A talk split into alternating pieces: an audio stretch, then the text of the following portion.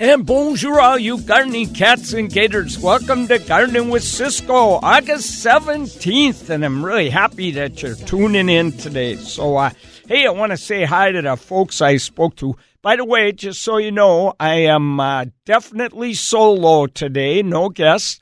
So if you have a question you want answered, this would be a good day to call in and it's 1 973 KIRO, 1 973 5476. So uh, I gave a talk at the Grange last, uh, I think that was Saturday, yeah. And uh, when I got there, one of the people that works there told me, well, 273 people signed up for your talk. Oh la la! So that made me so happy. There was just an enormous audience out there, and uh, that, there's nothing that makes me happier than talking to a large audience. It was a lot of fun. The Grange let me give away a lot of cool plants, and uh, they had a couple of really good ones.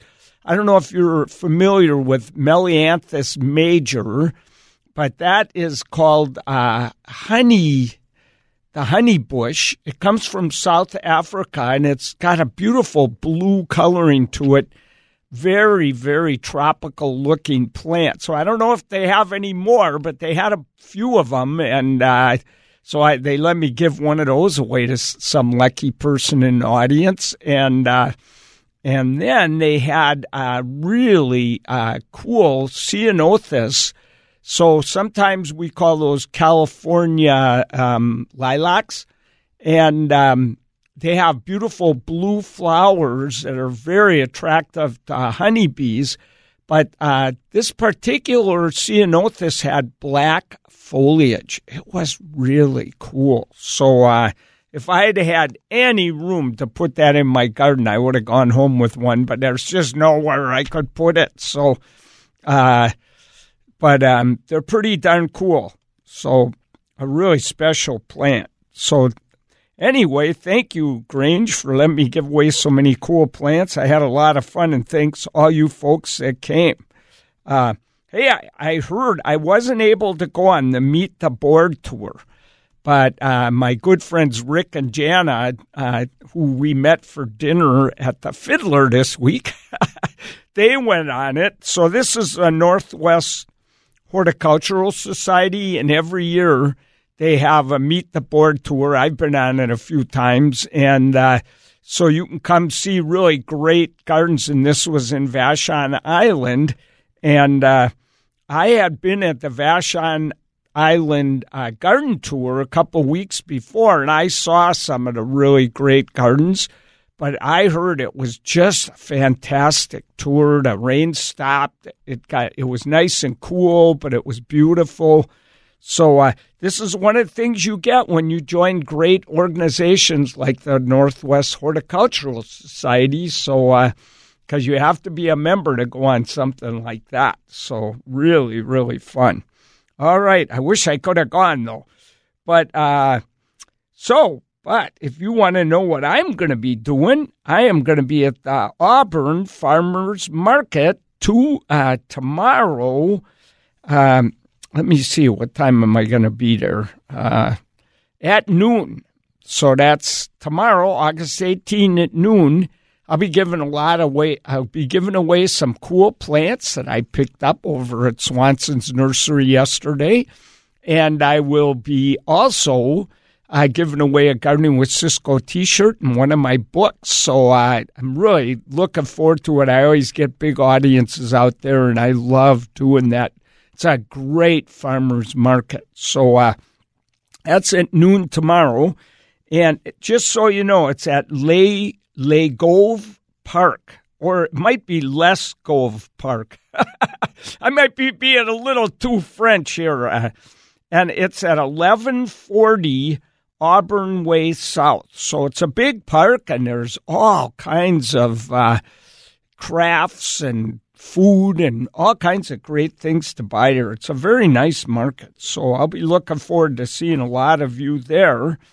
And um, let me see, then I am going to be at Arts in the Garden over at the Bellevue Botanical Garden next Saturday and uh, I'll get there at two o'clock, and I lead a tour through the uh, through the the whole uh, Bellevue Botanical Garden. We meet the artists, and I talk about plants, answer your garden questions. It's a lot of fun, so I hope lots of you come. And uh, it seems like I go forever on these tours, so if you get bored you want to go shop, you know, just say, all right, enough of you. I'm going off to do my own thing. But uh, I think it's people have a lot of fun. And Arts in the Garden, if you don't know what it is, at the Bellevue Botanical Garden, is this incredible show where they have all kinds of artists come and sell their garden art in the gardens. So it's all shown in the gardens. It's real pretty, and uh, you get to meet them all. And uh, they have a little beer garden there you can go to that that'll uh, make it easier to pay that extra money for that really great artwork. it's a lot of fun. So I I love leading this tour. I normally am at the uh, Arts in the Garden pre party on Friday night, which is so fun. And uh, I know a lot of my good friends are going to be at that.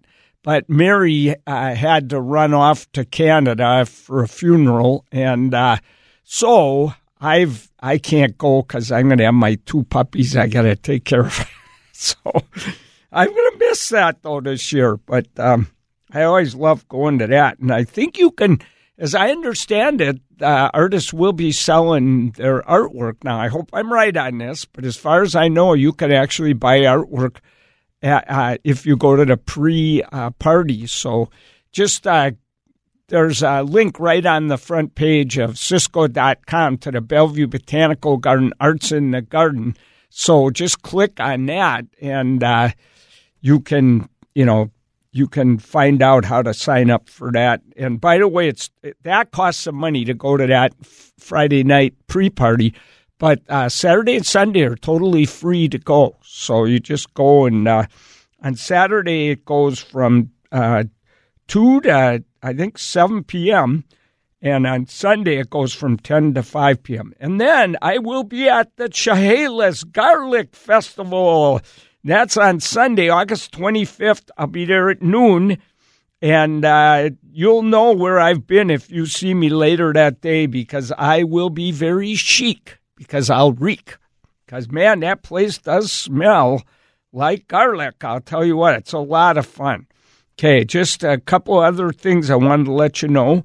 There's a great hummingbird lecture coming up, and that's at Swanson's Nursery. That's on Saturday, August uh, 31st at 10 a.m.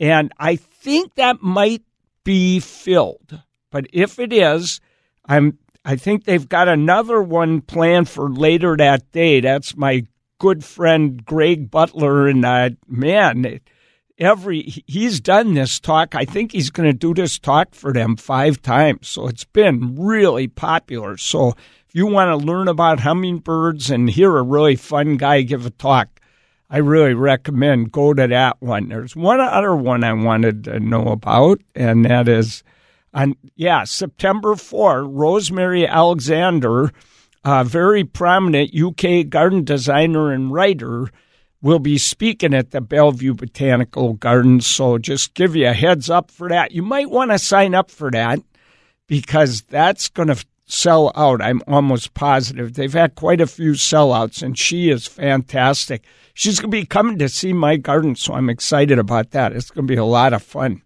to shore my garden. Oh la la. All right, listen, we're going to take a break. When we come back, Julie from Federal Way, we're going to pop you on the best garden station there is in the whole world, 97.3 uh, KIRO FM.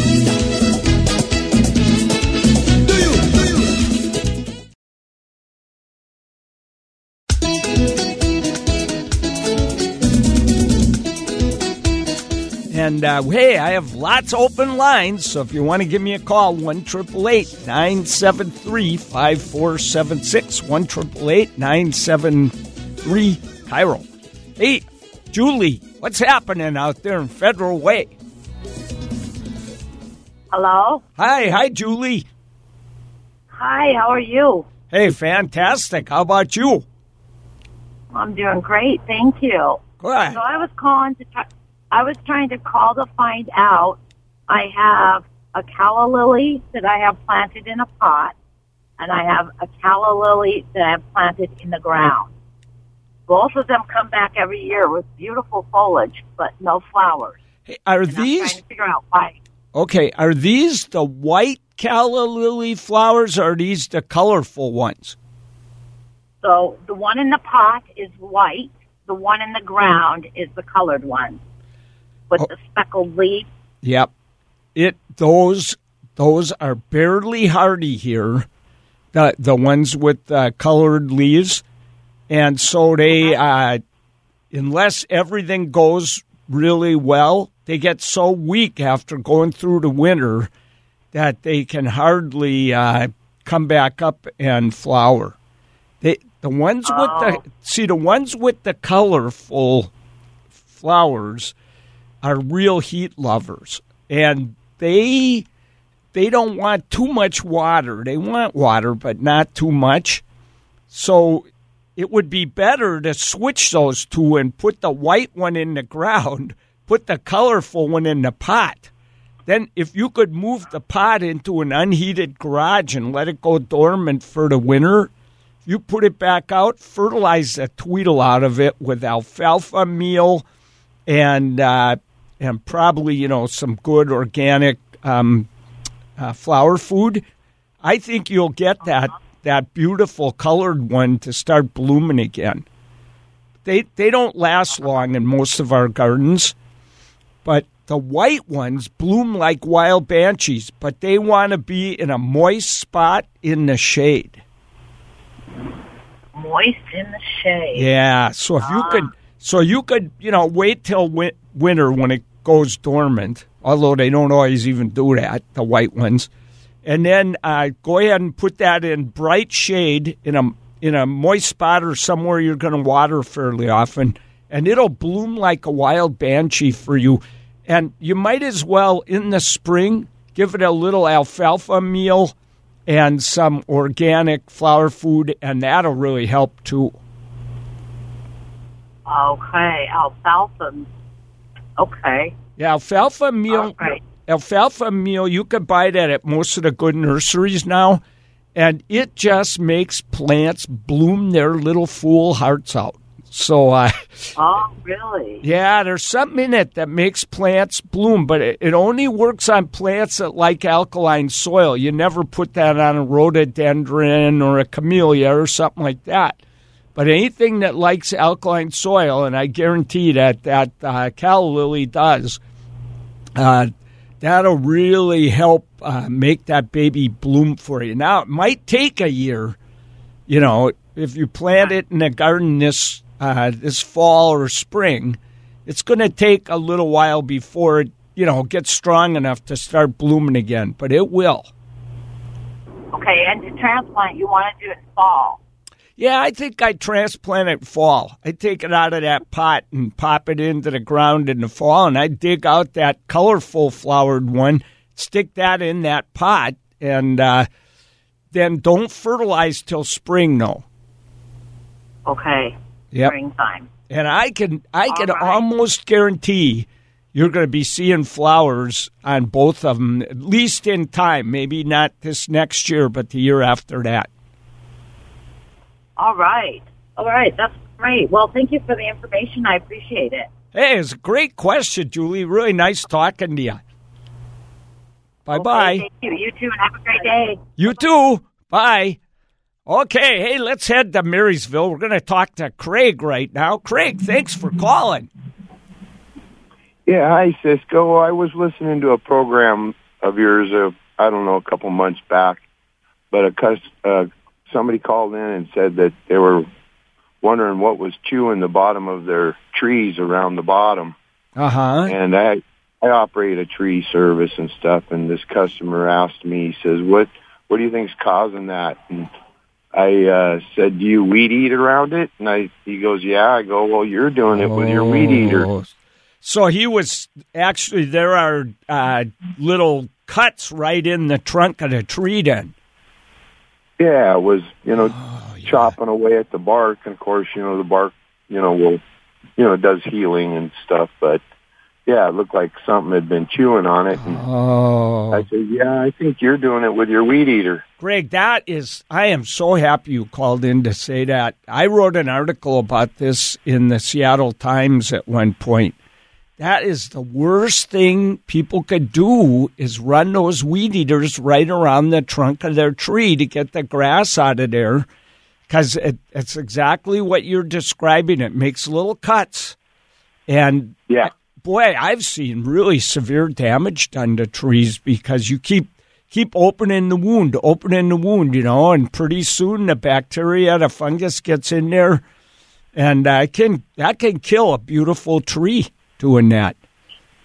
Yeah, so you know that day I didn't hear anything mentioned, so I so I didn't have time that day. But I decided I'd call call in and uh, you know just bring that up and let people know. You know, get get down there with some snips and snip that grass instead of using that weed eater. Yeah, you know, even better would be to put a little mulch. Just have a little, even six inch mulch uh, area around the tree because you know they. I'm sure you know they discovered that grass actually is somewhat toxic to the roots of trees, and even if if uh, if the grass is kept six inches away from the trunk of a tree, studies have shown that trees will grow about one third bigger in five years if you keep the grass Oh, really? six inches away. Isn't that amazing?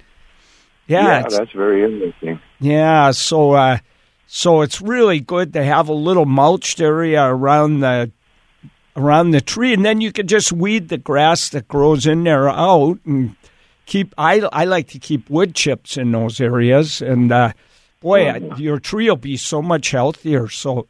That was really a good observation, even though I got to admit I should have thought of that myself. Oh la la! well, Craig, All right. Hey, I appreciate that very much, and uh, you keep doing that good tree work, okay?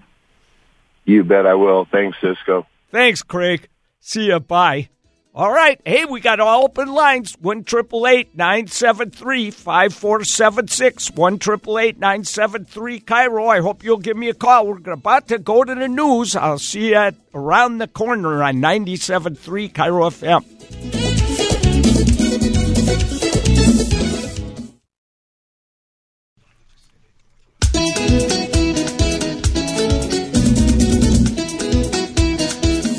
Oh la la.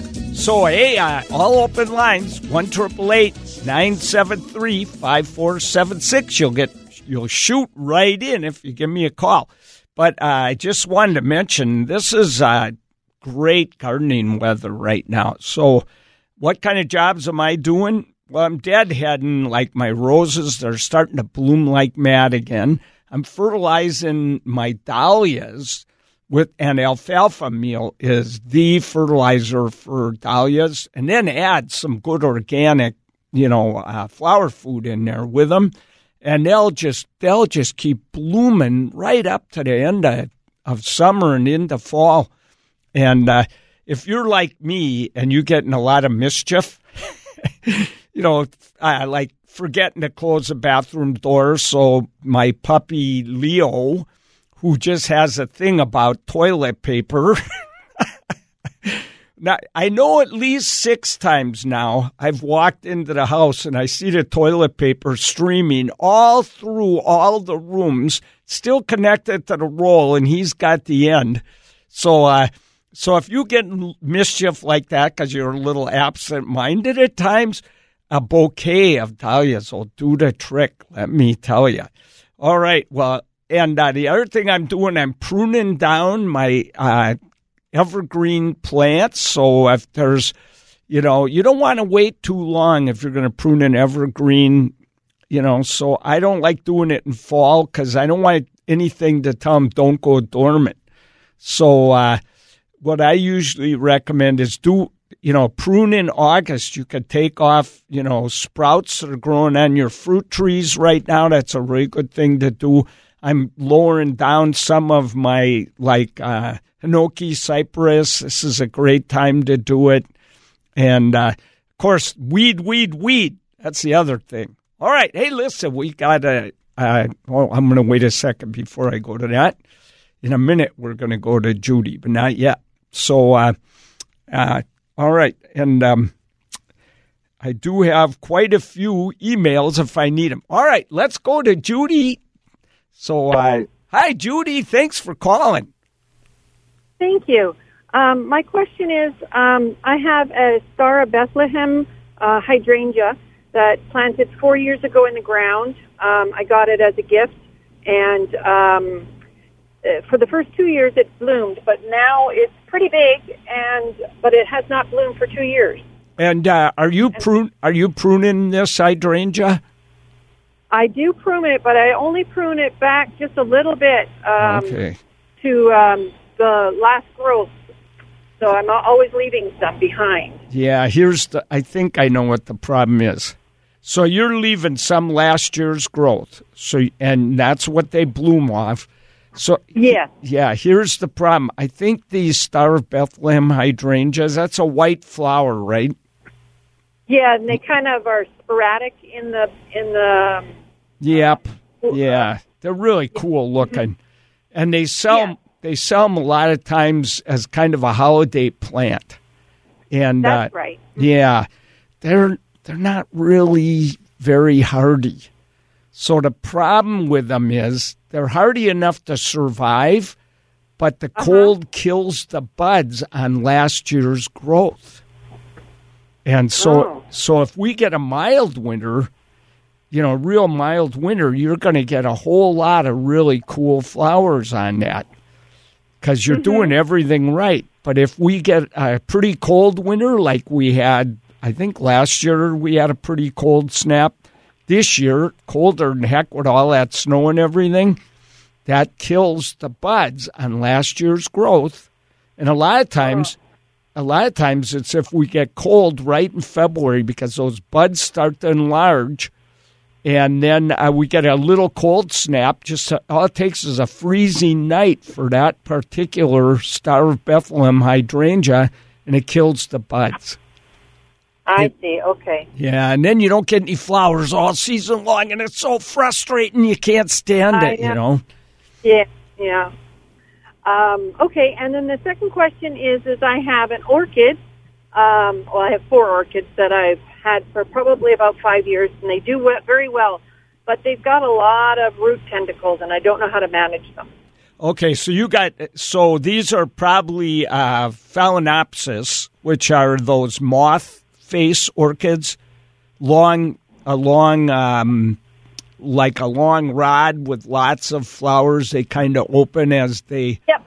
Yeah. Okay. So th- Yep. they're the most popular uh, Mm-hmm. orchid there is, and they're spectacular. and They bloom forever. Okay Yes.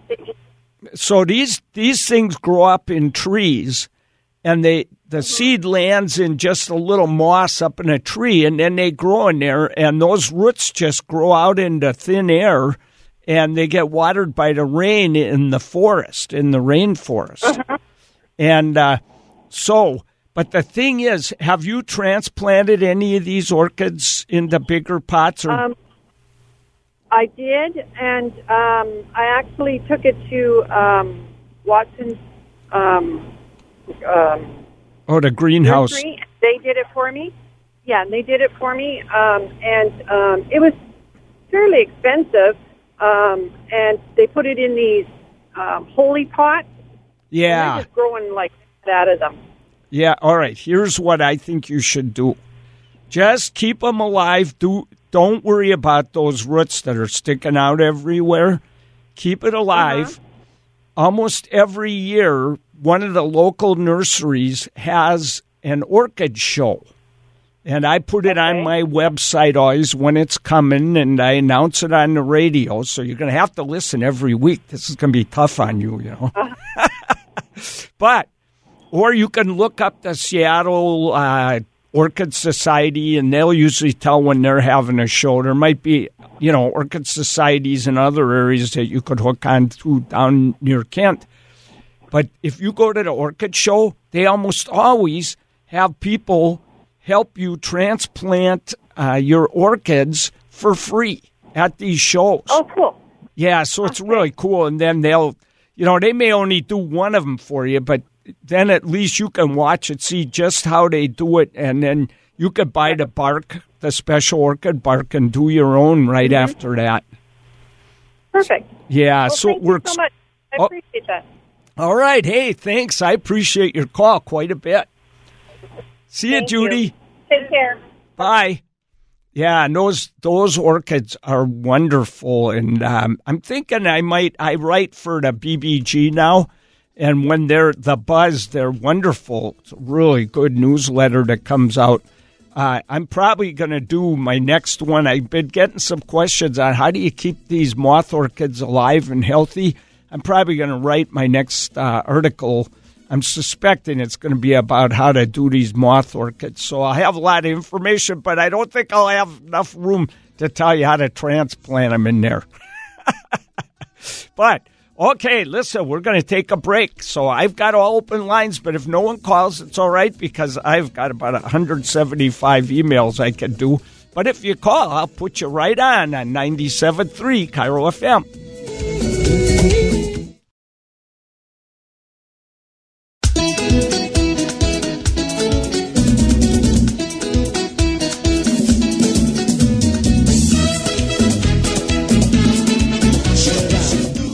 La la, we're going to head up uphill and go to that somewhere on Tiger Mountain to talk to Ron. Hey, Ron, how are you? Oh, pretty good. How you doing? I'm doing fantastic. What you got going on? Well, I had a question for you. This spring, uh, you mentioned hummingbirds earlier. This spring, we had I had a mixture of both rufous and annas out here, and uh, I, I'm not sure how many pair. I was going through about five pounds of sugar a week. So anyway, uh, when they started, most of them started leaving a few weeks ago. I noticed some small ones. Have you heard of anybody around here seeing cal- calliopes? I I'm have. positive that's what I've got. At least had at least two pair of them. So is it got like a, a blue neck? It might be too young to have that yet. Uh, no, I not exactly. It's just that they were so small, and the color is a little bit similar to the anise to a certain extent, but they're much smaller. Hmm. The beaks are shorter. It just, it, I've seen them in the Rockies, but I hadn't seen them around here before. I'm almost positive that's what they were. You know, it could well be those were calliopes. They do. I have. I've never seen one in my garden. Unfortunately, I would love that. You lucky Ron. But um, I know that occasionally they do show up on the west side of the mountains. They're pretty common over on the east side. So now and then, I don't know how it happens. They find their way over here, and I'm sure they'll be taken off soon because uh, they're they're not cold hardy. Although, Yeah. you know, neither were Annas till in the 1970s. They started staying up here, so uh, it could. I usually up out here, I kind of taper off on with the feeders because there's not many flowers out here. Um, and then normally they all start leaving anyway about mid-July, unless they nest twice. I've had some that have nested twice a few years ago. Otherwise, they start taking off then, and then starting in August, I start letting the feeders go empty, and they will gradually just leave. Yeah, you know, it doesn't even matter if here in the you. It doesn't even matter if you empty the feeders. You don't have to worry because they know when it's time to go. They go, but um, but that's pretty exciting. You probably did see some calliope uh, hummingbirds, and you're a lucky guy for that because uh, not all of us get that. But everybody listening, keep an eye out because uh, it's possible that some calliopes uh, will come into your part of the garden, and they have a different colored neck. They're more blue. Yeah. So uh, if you see that, the males is different. Yeah, yeah, and I, you know, it's it's kind of hard to. I sometimes I can hardly even tell the Annas from the uh, Rufous. You know, when they're really young, and but Yeah. um, so uh, but keep an eye out for a smaller beak. It, it sounds like, and uh, just slightly different color because I'm not sure I know how to tell an immature or uh, you know a young calliope. But I um, lost that too.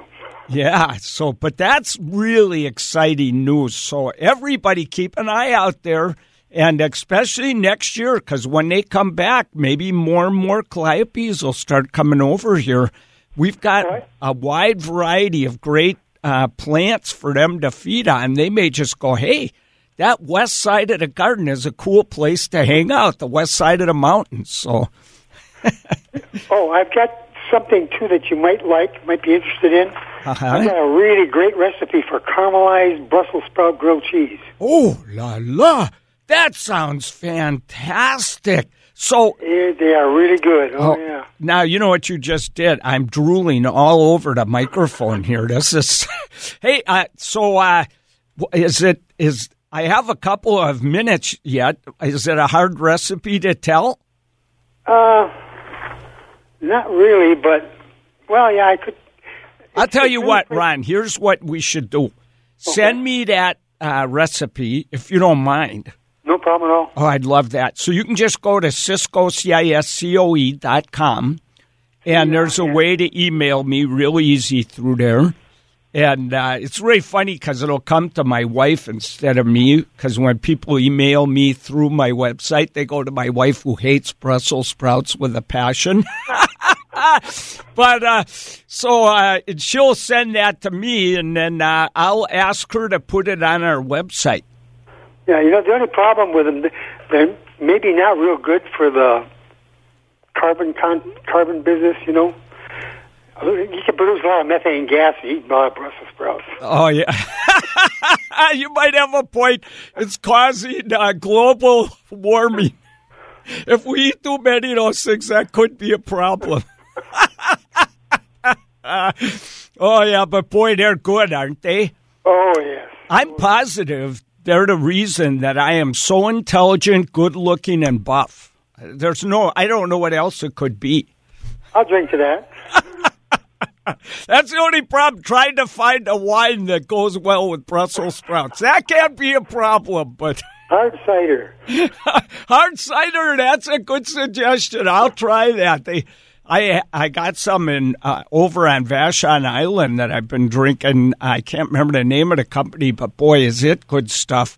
And you're right, it goes great with Brussels sprouts. well, Rod, that was great. So send me that recipe.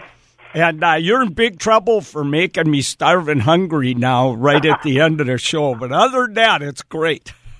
okay. All right, Rod, we'll put that on the website. Okay, you have a good one now. All right, you too. Thanks a lot for the call. Bye bye. All right. Hey, I only have uh, just about a minute and a half here, so uh, I am going to just uh, say one quick, quick email I got about oxalis. You know that red clover that we all find in our gardens? Well, Catherine sent me an email and said, What is this and how do I get rid of it? Well, I'll bet you everyone out there in radio land listening to me has that in their garden. You can't get rid of that, but it helps to put wood chips. So we did that at Seattle U. I do it at home. I mulch with wood chips from the arborist, and I'll put them up to six inches deep between plants, which there isn't much room for any six inches between plants in my garden. But that can really help. Even an inch or two of wood chips don't, you know, don't cover up uh, evergreen plants and don't put them up the trunks of trees, anything like that. But I'll tell you what, they'll help fight them, keep them from coming back as much. But any bare open space, there are seeds in there. You don't want to spray those. They're an annual. They're just going to go to seed before they die and spread their seed all over. They shoot their seed like mad when you try and weed them. But if you can keep after them and not let them form those little seed pods, if you get them pulled out before they do that, that'll help quite a bit. But you're never going to win. We're all, we're all going to fight that red oxalis. It's the worst thing. I hate it. I hate it. I hate it. But hey, there's good garden weeding tools. That's all I got to say on that. hey, don't forget, I am going to be over at the Auburn Farmers Market. It's at uh, Les Gove Park, and uh, I'm going to give away a T-shirt, a book. We're going to have a lot of fun if you could answer my stumper question. Brian, thank you, buddy. We'll see everybody next week. Bye bye.